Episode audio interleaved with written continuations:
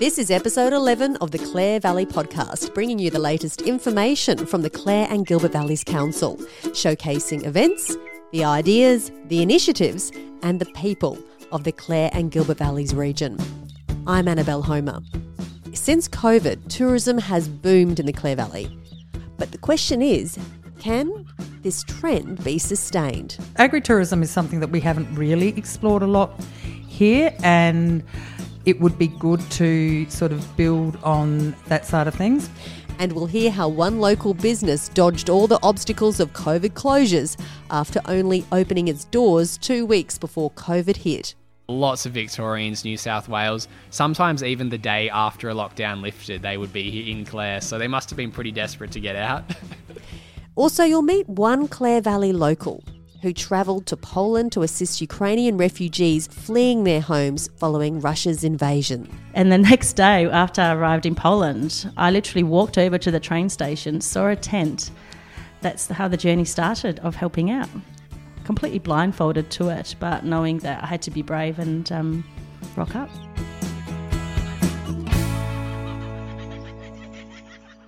But first, let's get the latest from council headquarters.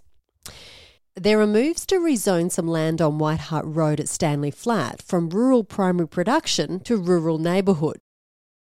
This proposed rezoning will allow low density housing to be developed across three lots, approximately 30 hectares. Under the Act, the landholder wanting to rezone the land no longer needs to seek formal approval through council. Instead, it's a ministerial decision. The council supports the proposed rezoning Here's CEO Dr. Helen McDonald with all the details. The location uh, uh, is is ideal because it's right against existing rural living on White Hut Road, so it would be essentially providing more opportunities for people to who want that. It's not driven by council, so what's the process to enable that rezoning to happen? Um, it's actually a ministerial decision, so they have to do a whole lot of sort of groundwork and study. It's not just you know we want to do this. It's more these are the issues, costs, etc. What needs to be done? Is there any contaminated soil? Traffic issues? Is it going to create problems? All, all sorts of things. Services. So all of those things need to be mapped out. So if you just think it, it's like a you know developer's got a block of land and they're going forward with it, then there'll be a whole lot of questions that would normally be asked in terms of the viability of of the proposal. So an application will ultimately go to the minister for, and it's a ministerial decision. Do the neighbouring community they do they get a say in what there goes? There is what happens um, under the new code. Things are a little bit different, but yes, there is there has to be consultation with the immediate neighbours. But uh, my understanding from URPS, who are doing the work, that they will be cons- consulting more broadly. And you know, one of the reasons that they came to council at the last council meeting was part of their consultation process. They um, obviously wanted to understand the support that council did or did not have for the proposal. So that's essentially where it is. From a council perspective, is this something that the organisation welcomes, considering there is a shortage of rural living blocks in the Clare Valley? Yeah, well, there is a sh- shortage, although we haven't studied it in depth because the more immediate shortage is really residential. Certainly, at the council meeting, the councillors did support it very much and argued that it was a you know it was a great thing that we this does happen, and um, it's great that an individual property owner is doing it and council's not doing it. Um, so it's obviously less of an impact on the ratepayers from a cost point of view. But um, especially with council's strategic plan, which is about growing the population, you know, part of being able to grow the population is you actually have uh, space for people to either build or buy, you know, existing houses, so a developer might come in and, and, build the houses. So yes, it is a very positive thing. There is that argument currently where there's more and more housing going on profitable farming country, and when does it end? It's a balancing issue between, you know, the desire to grow the population and make Clare uh, sustainable to the future as a town, as a service centre. Because if we don't have a a reasonable sized population, then we'll just see services disappear and it will become a backwater. That's the balancing act in terms of providing opportunities for new residential areas, whether they're rural living or um, more dense uh, residential blocks. Well, staying with land and developing housing models for the future, I understand that the UniSA has put an application to the LGA to investigate housing models for Ngadjuri people to return to country. What's Council's involvement with this? UniSA has a formal relationship with Ngadjuri Nation looking at opportunities or projects that can help address all the issues related to the removal of Ngadjuri from their land. And one of the big issues that Ngadjuri are facing, and they mention it to me quite frequently, is the fact that, well, two things is one, for those that want to permanently return, they're trying to get rental properties as near impossible, either because they're not available or they're just too expensive. And the other is in terms of affordable temporary housing, you know, for short term stays is can be quite difficult for them as as well. So that they're the issues and UniSA approached me and given what we have in our reconciliation plan, which was one of the issues was around advocating for housing opportunities for Ngadjuri and, and also a council's strategic plan, it was a good fit for us to be a partner. It's not a financial partnership, it's a partnership in terms of they'll need to go through our planning department. So being able to facilitate that for them um, and also work with the local community to try and identify a block of land that this particular housing short-term housing project could be used or And how- be located I should say. How much land and how much housing is needed? Um, well, that's yet to be determined because it depends on the funding that they get and the cost of of housing uh, each individual house. Because what we're looking at is modular houses and so, totally self-contained. Until we determine what those um, key kind of fundamentals are in terms of the number of houses that are being proposed to put on a location, that will determine the size of the block. The idea is it's short-term trial, which is not just useful for Ngadjuri or other First Nations group, it's actually useful for all of regional South Australia. If there's chronic housing shortages, there's a model that can be implemented really quickly because what we're talking about is you know modular or prefabricated housing that could be located nearby any township there where there's chronic housing shortages and without having to do all that work of putting in services, which is expensive and time consuming. So that's the kind of nub of, the proposal, which, if it works, has potentially great benefits for regional South Australia. Moving on to the event support program funding, $20,000 was up for grabs and there were nine submissions. Who were the successful submissions?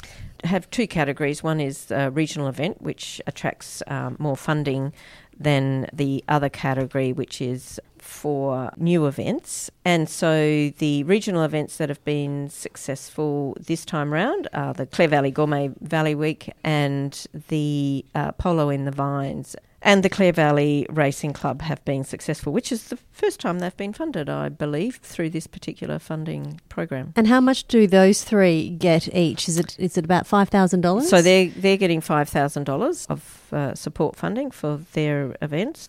and the Jazzing and Madonna, Mintaro Car and Bike Show, and SA Rural Women's Gathering, they're getting uh, funding as well, but not as much. I understand. Yeah, they're much smaller events, and they're also new events, so first time events, and so they've been selected from those applications for between fifteen hundred and two thousand dollars. Unfortunately, there were some events that weren't successful: the Autumn Garden Festival, Festival of Lamb, and the Tarlee Christmas Party. So, why weren't they successful? Um, well, the Tarlee Christmas Party, we actually provide funding through a different source for the Christmas events for townships. So uh, no double dipping, basically.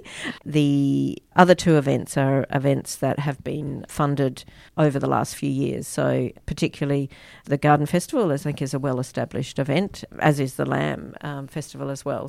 Dr. Helen McDonald, CEO of the Clare and Gilbert Valleys Council. And just staying with local events for just a moment, Council has been coordinating some NAIDOC events throughout August, which is a, a yearly commitment by Council. There was the Family Fun Day at Melrose Park in conjunction with the model trains. Historian and anthropologist Skye Krichauff led a discussion understanding Aboriginal settler relations in Adelaide and Clare districts during the mid 1800s. A photographic exhibition showcasing historical photos of the Ngadjuri people across the mid north, a display of First Nation artefacts at the library, and an afternoon tea with the Ngadjuri elders.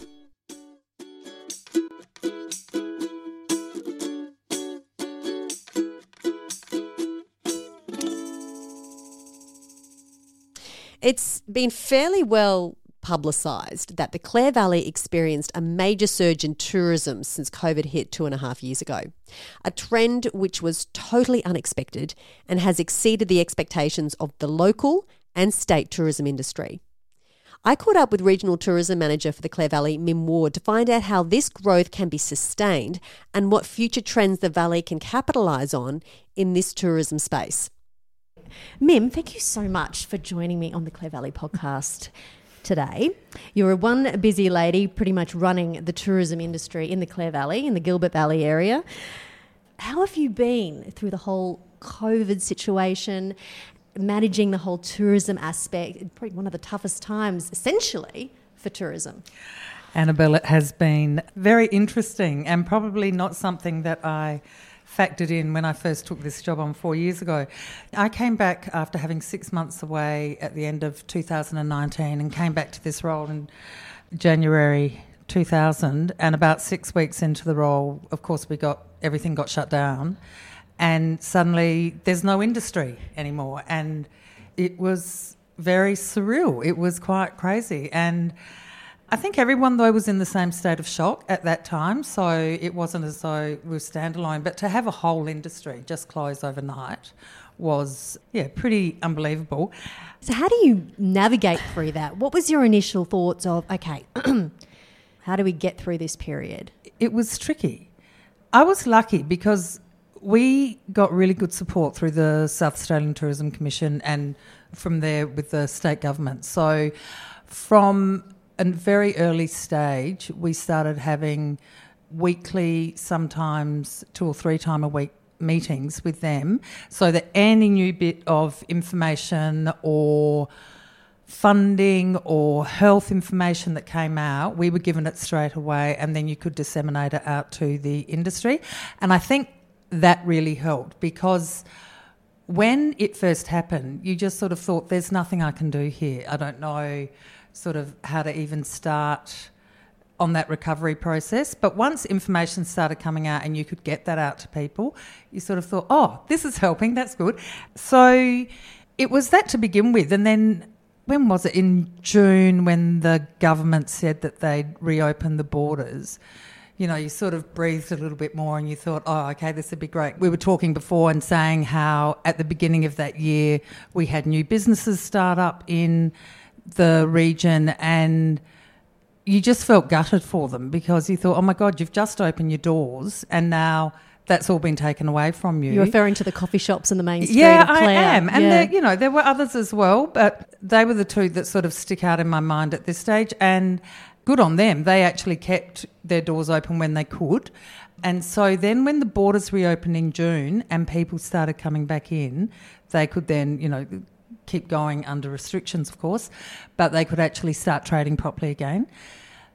And the thing that happened here that was sort of, again, quite remarkable was that we just had more and more people coming. As soon as those borders were open, the region became a very much sought after destination. In South Australia, there are 11 regional areas, and the Clare Valley is the second smallest per capita to only to Kangaroo Islands. I suppose off the back of other regions, you know, we were seen as the little brother, little sister. and are we still seen that way? No, we're not. Oh, so tell me, how has so, things, has everything exceeded your expectations? Has oh, COVID uh, transformed tourism?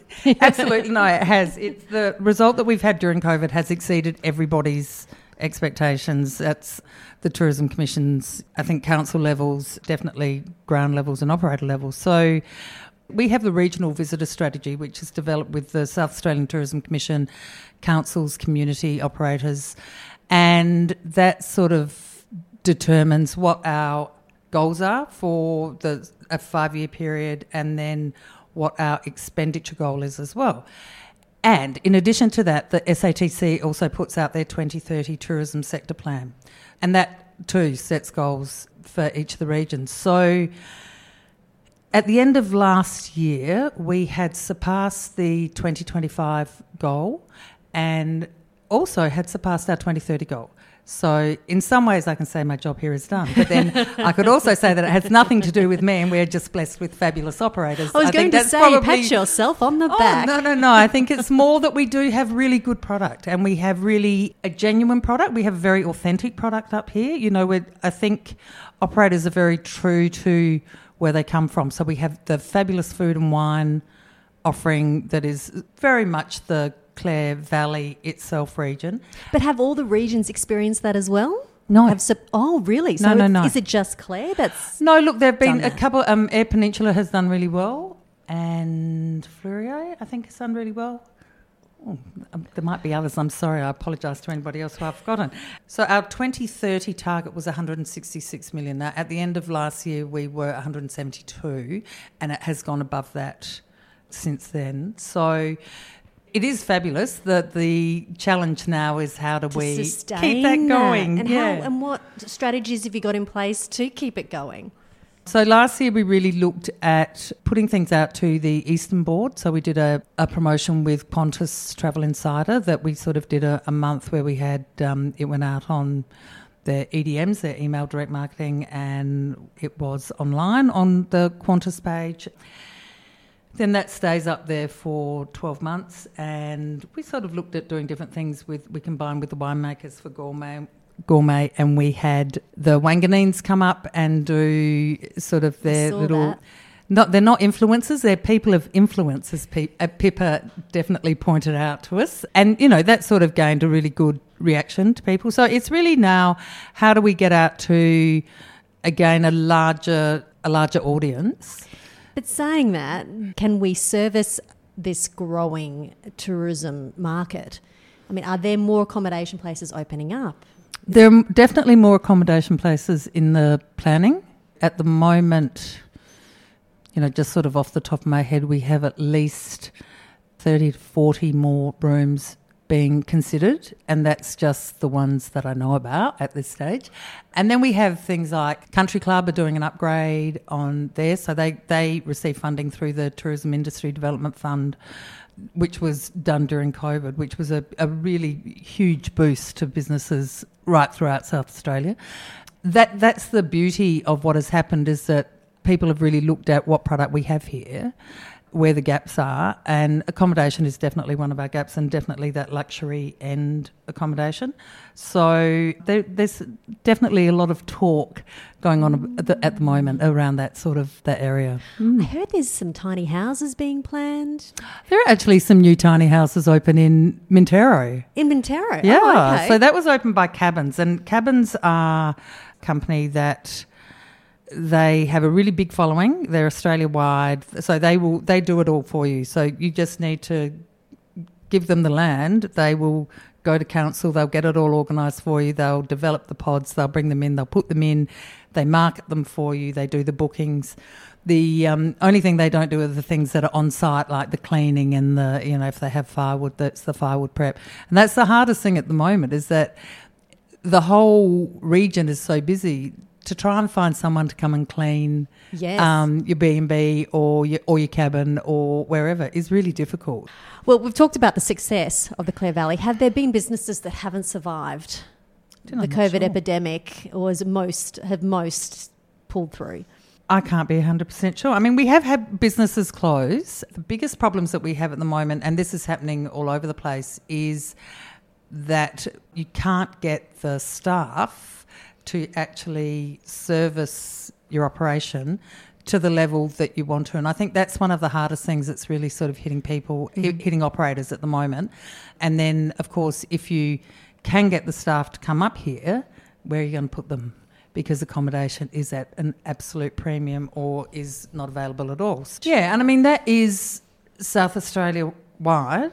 It's just a crazy problem that you think, how did this just happen all of a sudden? But um, it has. Where do you want to see the Clare Valley in the next five years? And not just Clare Valley. I should mention Burra and also down to Port Wakefield, which is also a area Oh yeah, your we area, we and are a huge Mm. region. I think when you look at the trends in tourism, so agri-tourism is really on the rise at the moment. Health and wellness is on the rise at the moment.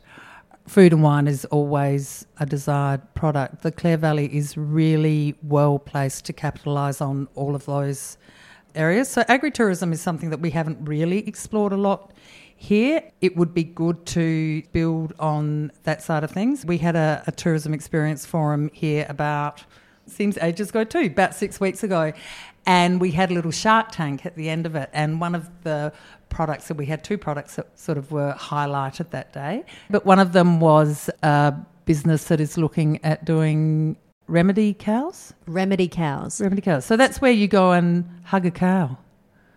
So if you're, you know, feeling a bit stressed out or anything like that, or just if you love animals, you could do it as well. But that connection of getting up close and personal with farm animals and being able to actually give them a hug and a love and that sort of thing is supposed to be really, really beneficial for the soul. So that's a totally different form of agritourism. You know, that's that's sort of taking it out there. But I really I love that idea, and I think you know something a bit left of centre is always exciting. And then the other thing with the Clare Valley is that we have an amazing network of trails here. So we're crossed by the the Heysen, Mawson, Lavender Trail. We have the Clare Valley Short Walks, where so that was the Clare and Gilbert Valley Council got a consultancy to look at all the different trails throughout the region and come up with six short walks that people could do in half a day maximum. But that really sort of keeps people here for that little bit longer. Mm-hmm. And of course, we have the fabulous Riesling Trail. And if you haven't yet got on an e-bike and done the Riesling Trail, I don't think you've lived myself. I just, I, So what I- have you done it? I have, I have. I actually had last year. We had all of the all the regional tourism managers get together, and we take it to another region so that you can do a little bit of a showcase. So. Uh, we had them all up here, and for the first time, I went and got on an e-bike and did the Riesling Trail. It was the best fun ever. I love how it's an e-bike. You don't want to pedal. No, just no, you don't want any hard work at all. So yes, but I just think the trails with the health and wellness, we've got a real opportunity there to capitalise on it. It's been fascinating hearing about oh, how tourism is going in the Clare and Gilbert Valleys area. Kudos to you, even though you can't say that it's all about what you've done. It's, it's fantastic the result that has happened in the Clare Valley following COVID. Oh, thank you, Annabelle. I just think we are blessed to have a fabulous region, good operators. We're close to Adelaide. We're only, you know, an hour and a half drive from the, the centre of Adelaide. And you're here in a beautiful destination where you can stay two or three days. You can go out, you can discover the history and the heritage over in Mintaro and um, in Burra. You've got the silo art in Udunda and Farrell Flat. I love how you've, all the Paxton cottages have oh all yes, been they look fantastic. redeveloped. Well, and then that was another big thing they had there was the um, Copper and Stone Festival that was held at the back of the accommodation at Paxton, and mm-hmm. it was just it was fabulous. There were so many people there. It was such a good lineup of operators, and it was in February, so it really sort of said, okay, the you know Clare Valley tourism region is open again for business. So kudos to them, definitely. Hi, I'm Henry from Cafe 1871. I'm the general manager and barista. Yeah, COVID was scary for us, just like it was for everyone. Um, we actually opened the cafe two weeks prior to COVID. Um, we had two weeks of awesome service, lots and lots of customers, local customers giving us support. And then during COVID, we had to close down just like everyone else. Um, we were really lucky that we got to stay open. We only closed for a week, and then we reopened, just serving takeaway coffees and toasties out the window. Um, it only took maybe four or five days where we were still like we were back up to doing 150 coffees and 50 toasties.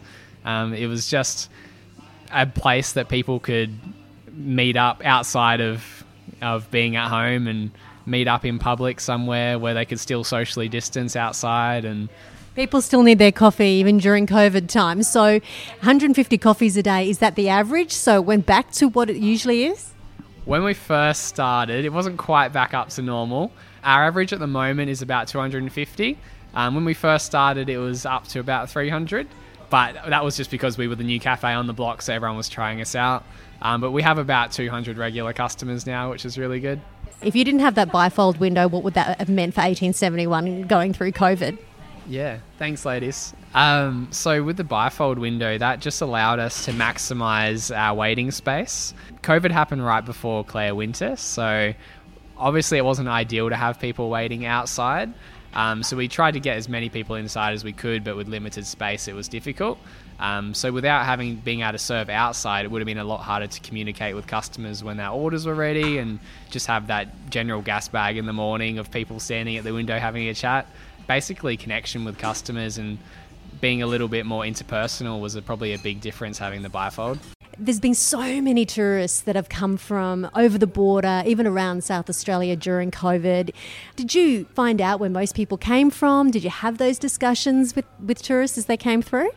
Oh, absolutely. Yeah, that's one of the you know things that keep you going. Like, is the customer service side of things, and um, we didn't get many Western Australia Australians because I think they were in lockdown the whole time but lots of Victorians, New South Wales. Sometimes even the day after a lockdown lifted, they would be in Clare. So they must have been pretty desperate to get out. so what's ahead for 1871 heading into spring? Oh, heading into spring, uh, that's that's busy period in Clare. So we're just we're just ready for the waves of come tourists that come through. Um, as soon as it hits mid September, things really start to pick up. So we're just uh, currently getting menus ready and training up the staff ready ready for the busy period. Thank you so much for taking the time to speak to me and good luck for the rest of 2022. Ah, thank you very much. I'm happy to help out. Clare Valley Podcast. Clare Valley Podcast. You're listening. Clare Valley Podcast. Clare Valley Podcast.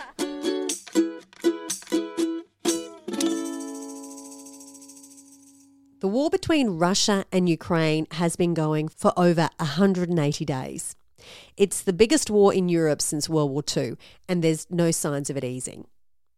Russia is deliberately targeting schools, theatres, hospitals, and the Ukrainian people have suffered immeasurable abuse and horror. Millions of Ukrainian people have been forced to leave their homes with only the clothes on their back and have crossed the border to Poland and many other European countries, not knowing when they can go home, while their brother or father, uncles, sons have been left behind to fight.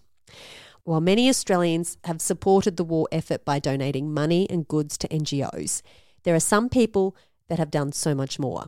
One such person is Justyna Rosa from Watervale. She works in suicide prevention and has worked in mental health for 18 years. But she was also born in Poland and still has a deep connection to that part of the world. Earlier this year, she started a GoFundMe page to help raise money for Ukrainian refugees.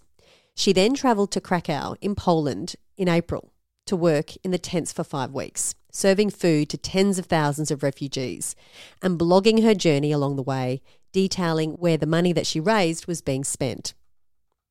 Four months on, Justyna is back home, but she is still donating money back to the Ukrainian refugees, with the total now amounting to $58,000. A warning some of the content in this story is confronting. This is Justyna's journey. You know how there's something big that happens, like think of September 11. Most of us know what we were doing when September 11 happened. So when the 24th of February happened, I was at KT's picking up a bottle of wine. It was a Thursday, and the news broke out of the Russian invasion of Ukraine. And I guess it, it, it was a shock factor, you know, disbelief that it's it's happening that we actually have a war, and it's not just any war. Not that any war is any war. It's Russia. It's Russia invading a country, a free country. And it really hit me, and it had a, a major impact on me mentally and almost physically for the next week, and what unfolded from that. So why did it have an impact on you? Well, I think because it was it was a free world, knowing that people in the Ukraine would live just like us. They were a progressive country. They were a free country. I guess further to that, I was born in Poland. You know, it was it was next door. It was kind of it was it was real, even more real than being here and knowing what the history was of Russia and how aggressive they were. What's what's going to happen? What's going to be next? So throughout that week, you know, I watched the news closely, really closely. And it was the Tuesday following, so Thursday, and then moved to Tuesday the following week. I was in Adelaide. I was speaking to a friend of mine, At that time, I decided, you know what? I'm going to go overseas. And she's like, What do you mean you're going to go overseas? I'm like, I'm going to go over and help. And she's basically said, Well, what about your kids? I'm like, No, don't worry about that. I'll work through that. So the next day, being Wednesday, I drove back to Watervale. I stopped off at my mum's house at Auburn. I told my mum, I'm like, I'm going to do this. And she's like, Well, you can't do this. This is absolutely insane. You've got a family. I'm like, That's okay, mum. Like, they're safe and they're loved. And then my husband. So I contacted Nathan. I'm like, Nathan, I'm going to go to Poland. I'm going to help. And he's like, okay, okay, okay. Um, let's work through this. I'm like, no, no, no. I'm doing it. So by lunchtime, Nathan calls me and he says, I have written, you know, half a page of why you shouldn't go. And I'm like, well, I can write 10 pages of why I should go. So that night we sat down and my rational mind went, okay, let's go on Traveller, you know, the safe travelling place where we have any government updates about what's happening overseas. And at the time, the Australian government did not put any restrictions to travelling to Poland. So I'm like, well, governments know a lot. So if they haven't put anything on there, I think I'm going to go on that to travel. And if between now and my trip, there is an you know an upgrade to travel warnings, I will not go. But that was basically the deal was to go of Safe Traveller. Because although I really wanted to be rational about it, but deep down inside, I also knew that we were dealing with Russia, so it's not as there's any logic behind. Exactly. Uh, I know that you have that connection being born in Poland. Did you know people from Ukraine? Was there anyone that you knew that was in danger? And that was one of the driving forces as well. Um, look, one of the families that we knew that we were friends with, they were going actively going over back to the Ukraine to help people come over to Poland. So they were actively crossing the border to rescue them. You know, they had elderly people who did not want to leave. You know, they didn't believe it was happening. Although So they were you were hearing these stories? yeah, directly from our Ukrainian friends. At the time, we did set up the GoFundMe page, which you know I really thought I've just raised five thousand dollars, and you know we'll just keep transferring the money over. So every time, you know, we got to like a thousand, two thousand dollars, I transferred it, and that money was used to either bring people over from Ukraine or to help them to settle in. Because if you can imagine, people come over with nothing, just one bag. So that was the first connection. And I guess what the interesting part of this story is. I went online to Google all these non government organizations helping out. And I'm like, oh, I'll register with all these. So I sent out all these emails going, okay, so if I go over, I need to be connected to them. So I sent it to Caritas, uh, to Red Cross, um, to World Central Kitchen, you know, all these major NGOs who I saw on the news were participating. Well, I heard from nobody. And I thought, shit, what am I going to do? And at the time, I knew that people were arriving at the train station because that was on the news. But I didn't want to worry the family. So I said to the family here and over there, going, no, no, no, look, I've got a gig volunteering. I'll, I'll have a routine. It's going to be fine. But, you know, they didn't know that I had none of that lined up. So the day I boarded that flight to go overseas and the day I landed, I had absolutely nothing lined up. And the next day, after I arrived in Poland, I literally walked over to the train station, saw a tent. That's how the journey started of helping out.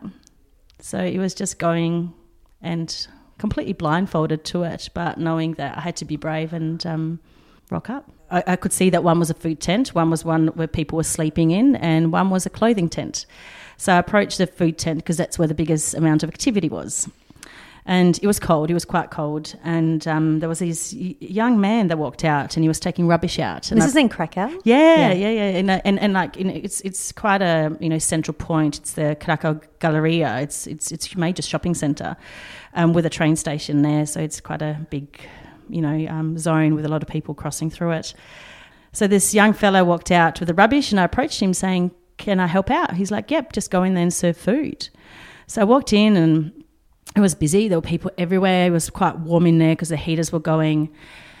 You know, I had to take a breath because there was, you know, it was just buzzing, buzzing of people, but it's really hard to describe when you've got people who are escaping a place. Is it fear? Is it peace because all of a sudden they are in a safe place?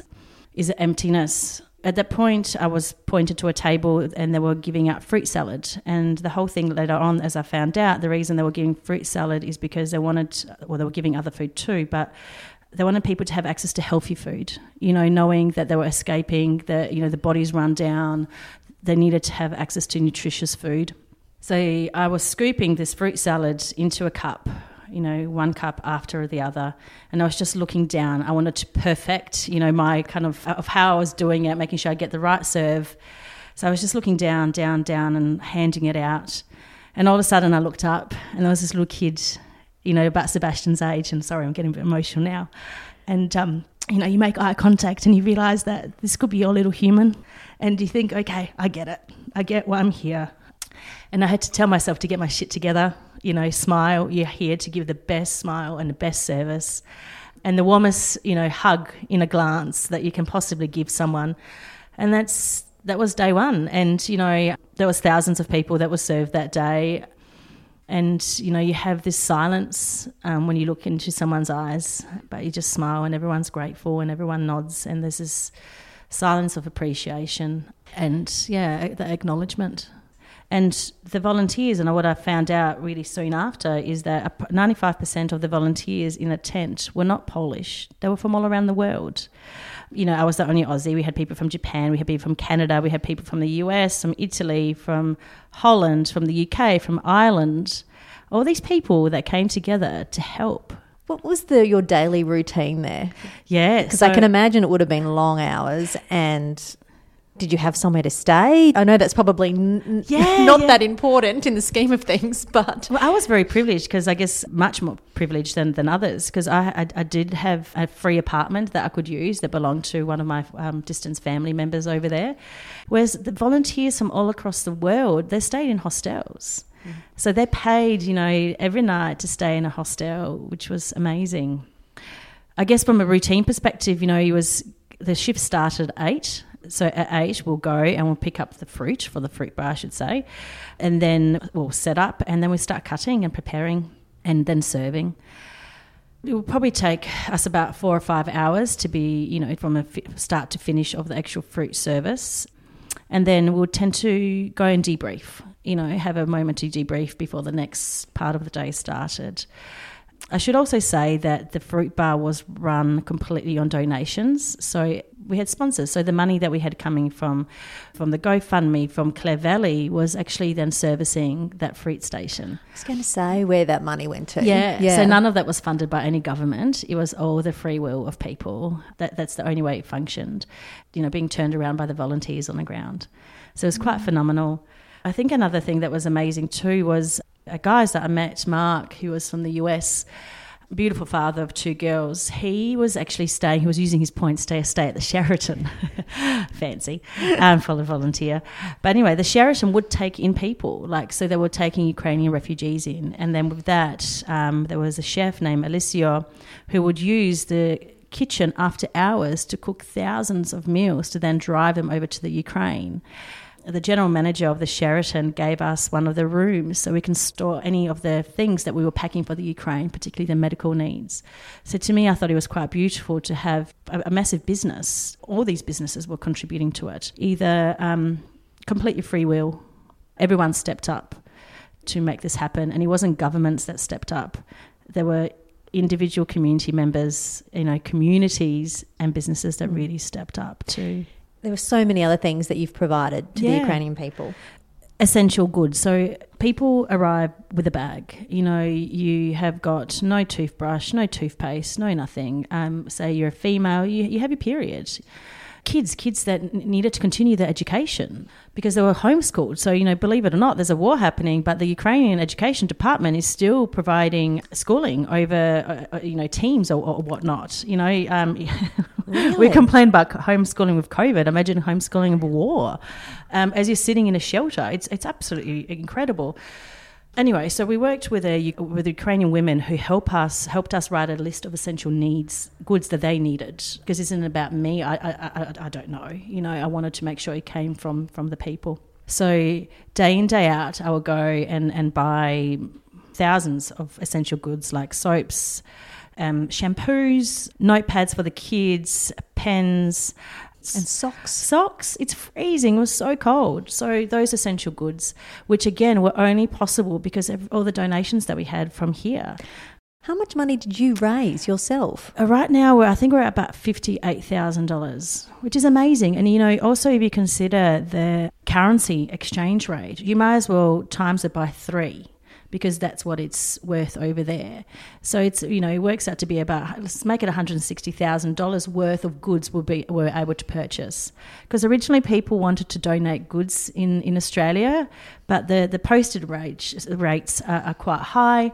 Plus, it makes sense just to buy things there as needed mm. versus our goods from here. In one of the posts, you mentioned about one of your debrief sessions, and you'll discuss what to spend Yeah. the money on, and you mentioned the fruit. But the other thing that you spent money on was body bags. Yeah. Yeah. That's quite confronting. It's really confronting, and it's you know, it's confronting, and it's also you start you start to understand how big this is. That you would think that this is something that a government would step up to do, not volunteers. But volunteers are so much more responsive than by the time you get a sign off from a government to transport body bags in.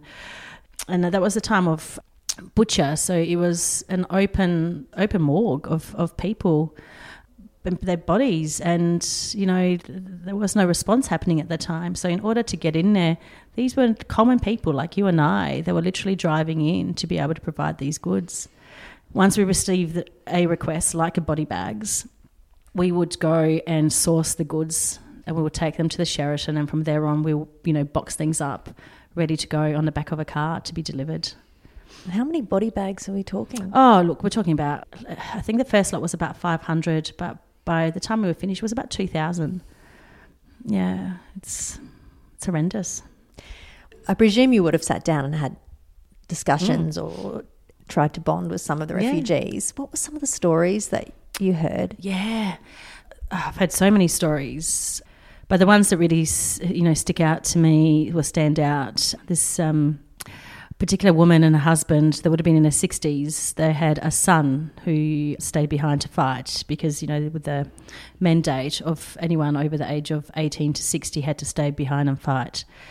Unless they had something like three or four children, they had to stay behind. So their son stayed behind. This beautiful couple came into the tent every single day to get food, and every single day they were waiting to know if their son was alive. And he got to a time where they didn't hear from him from days, days and days and days. And I think what was quite interesting, the bond that you make with complete strangers, the time they heard that he was alive, they came and shared that with me. And, you know, you, you both laugh and cry and hug and we, we are watching the war unfold live. So these people have got a, a air raid alarms on their phone. So they are in a completely different country, but they know if their area they live in is being bombed. So they, if they have family that chose to be left behind, especially the elderly, they watch it. They watch it basically unfold live. So you've got people holding their breath, going, "Are they going to survive this or not?" So this ongoing uncertainty that plays out is it's absolutely horrendous. And the horrible stories that we're hearing about what the Russian soldiers are doing to the Ura- Ukrainian people, especially the women Oh. as well. Completely. The rape of, of women, of children, it was horrendous. And, uh, you know, I'm okay because um, perhaps I work in this space too. So I'm quite exposed to a lot of our human horrors, but this is next level. And you might have had volunteers who have never experienced anything like this. And they're hearing these really raw stories of horrendous things happening to children around, say, you know, sexual assault, but then, you know, the, the fear of children. So I had this little boy telling me how they were escaping. They were all of them in a, uh, in, in a car, packed in a car. They were going past burning bodies in, in you know, other cars. They, they, they've been shot. Or they were trying to go over the mines. They're left on a road so people, you know, well, couldn't cross. Um, so you know this impact's not going to end at the end of this war. This is going to take generations for people to overcome. You know, it's hard now, but isn't going anywhere because of the damage that continues to happen and everything that the young, the next generations have to live with. In the lead up to Russia invading, were they fully aware that they were in danger, or was it a lot of denial? Oh, there was a lot of denial. In fact, um, there was still a lot of denial. My, my experience was with some of the elders that this was even happening, that some were forced to leave because the children asked them to leave versus what was happening. But at the same time, there was many people who have family in Russia. Family living in Russia didn't believe them this is happening. So you had, you know, sisters talking to each other and going, Well, I don't believe you. And all of a sudden the family dynamic falls apart because there's this disbelief in people living in Russia that this is even happening. Mm. Did you ever feel unsafe while you were over there? Well, yes. I think, again, it's rational mind. So you'd be walking through the town and you have helicopters flying really low, you know, ab- above you. So everyone looks up. Absolutely everybody looks up um, because you just don't know, again, how, how predictable it is. Lviv, which is just over the border, which is the western side of the Ukraine, a lot of people were there and it was seen as a relatively safe Ukrainian city at the time. So um, a few of our friends that we were working with, um, transporting goods over there, would you know often cross. and They felt quite safe crossing the border, going to that western city. And there was this particular incident. One of the chefs, our friends, Alicia, was going over to the Ukraine to take thousands of meals that he cooked um, to a children's hospital. We also made um, thousands of little Easter presents for the Ukrainian children in the hospital, plus medical goods. So we just packed this car. And it was early on, it was just around Easter. So it would have only been, I would have been there, I don't know, maybe 10 days. And received a text message from Alicia saying they're being bombed. And then that was it. We didn't hear anything. I remember calling my mum crying, going, I don't know if Alicia is dead or, you know, we haven't heard from anything. Of course, my mum was angry with me. She's like, you shouldn't be there in the first place. I'm like, well, I'm, I'm here now. I'm just trying to deal with this. That night, we were all together, you know, I guess trying to be together and make sense of what has or what hasn't happened. We're sitting in this complete uncertainty to know if our friends dead or alive with the airstrikes that took place. We were just leaving the apartment. It was quite late at night, and there was this man walking through with a hoodie, like barely putting his legs forward. And I just realized it was Alicia. So I ran up to him, I dropped my bag, ran up to him, and he just collapsed in my arms, crying, crying, crying, crying, crying. Recalling what he saw, recalling the children's hospital. You know, you've got badly injured children, innocent children, um, you know, limbs missing, no parents, waking up to nobody. Talking about seeing the Russian soldiers who are also in the hospital who are being treated. You know, he was recalling the horror other friends were just behind me and we needed to put him to bed. The boys pretty much carried him to bed and, and he was shaking. He was, you know, laying there in a fetal position. And we wrapped him up in a blanket in a cocoon and, you know, stayed to, to let him fall asleep. But, um, you know, we were grateful that he came back to us. But it was one of those moments where you literally hold your breath. The next day, Alicia kind of thought, I'm never going to go back. Like, I can't believe, you know, maybe I've pushed my luck a little bit too far. But that wasn't the case. You know, he, he got it, put himself back together. He said, I need to go back and can keep helping these people, especially seeing what he saw. And Alicia wasn't Polish, he was Italian. Just, again, a random person helping out. How was it to leave? Well, there was a there was a significant moment that was actually happening at the time, and that was going towards the Russia's Independence Day, which is the 9th of May. And at the time, people were worried, were worried of what was going to happen next. Is there a possibility that Putin is just going to unleash war because he wants to win this war? If there's going to be a nuclear attack, and um, so there was a lot of unrest in a community as well as media. And not just you know Polish media, Ukrainian, the international media about what could happen on that day to be honest, it scares the Jesus out of you. You think, I, am right here. If they're going to go, you're going to, you know, you're only 200 Ks away from it. I was sincerely worried. So I thought, you know, it would be time to come home. And I was ready to come home at that time. Although you, you want to be there. Like, I, I felt alive. You, you take away the politics of workplaces, you take away our norms, the stuff that we create in our daily lives, this chaos, um, in a sense, sometimes we worry about things that are really not worth worrying about. And you step away from that and you're completely at service to others. And it's not about you, it's not about mm. anything else but being at service to others. And it gives you a sense of freedom. I think I like to draw on something that was said to me before I left, and um, I think I put it in one of my posts. Ellie Hodges, who's a resident in Watervale, she she said to me before I left, she used an um, analogy. She said that life is brutal.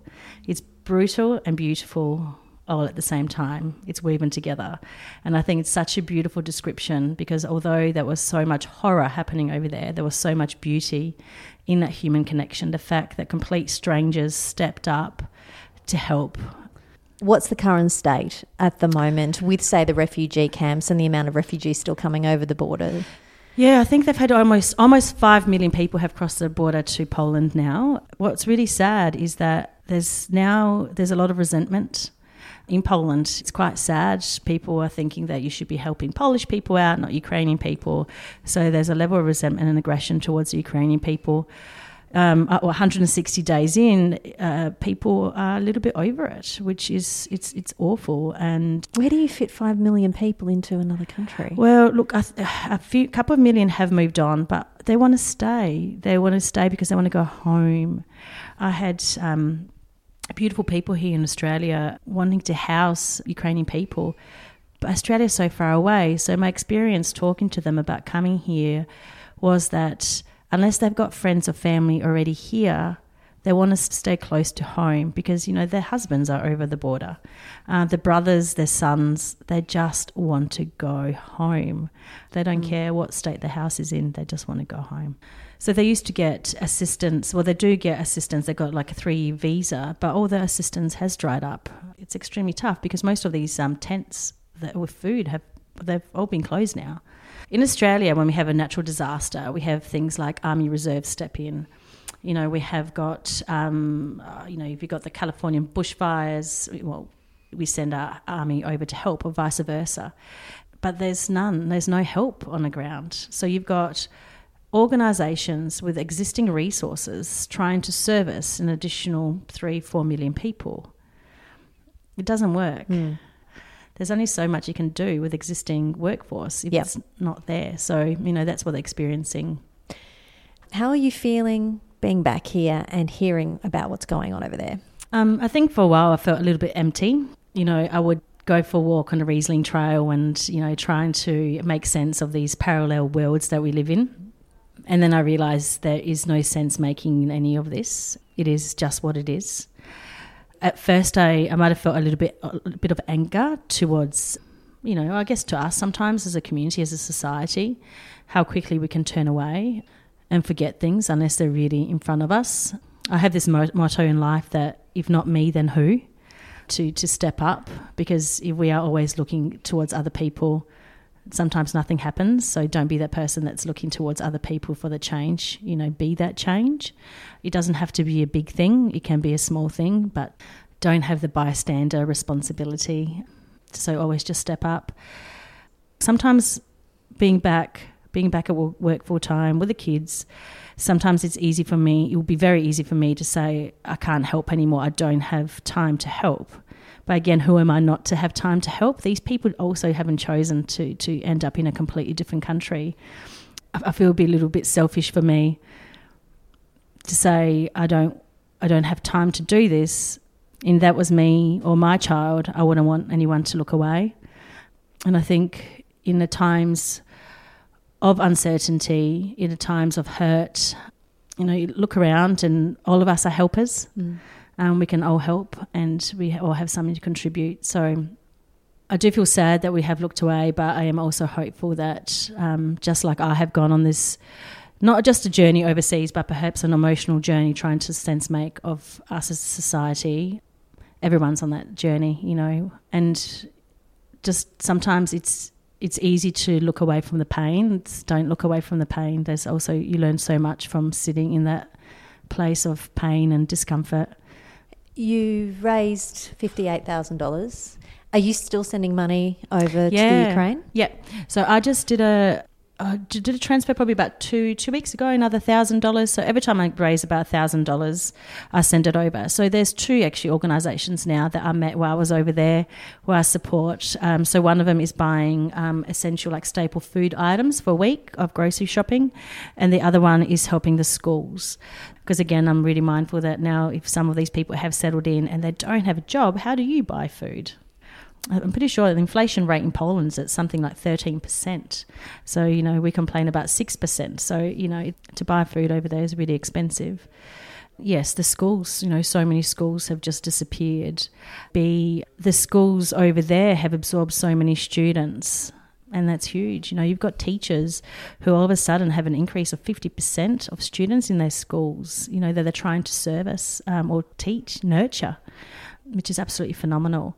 You know, they can't afford that because nobody pays them for that. So, you know, again, I'm really passionate about um, education, and I think what is it's a foundation to life. So, making sure these kids have a continuum of of that nurture through education. All the money that you raised was most of that coming from the Clare Valley? Do you think? Yes, I, I well, I think so. With the fifty-eight thousand dollars, we had seventeen thousand dollars that came from Mypolonga because we had friends who ran a, a, I guess, a quiz night from us. But we would have had maybe about twenty-five thousand dollars coming from the Clare Valley, which was phenomenal. And and I feel really bad because I don't, being new to the Clare Valley, I don't know that many people, and I feel like I should just walk around and thank everyone because as a community, hold a big sign up yes, on the main street. Thank you, everybody. Thank you, thank you. So so grateful, um, you know, to have complete strangers trust in you to make sure that the money that they well, give so generously goes to where it needs to go. So, a huge Clare Valley community effort. Um, absolutely amazing, and um, you know, makes me tear up because again, complete strangers who I walk past in the street, got no idea who you are, but you know, I'm really grateful. Everyone is. Justyna Rosa. If you would like to donate money to Justyna's GoFundMe page, the details are in the podcast show notes. I hope you enjoyed this episode. Please let me or the council know of any stories, issues, or community people that should be showcased in this podcast. I would love to hear from you. In the next episode, it's election time. We'll be putting all the council and mayoral nominees in the spotlight. You'll get to know all about them and why you should vote for them. I'm looking forward to this episode and I hope you will take the time to listen in. This podcast is brought to you by the Clare and Gilbert Valleys Council. I'm Annabelle Homer. I'll catch you next time.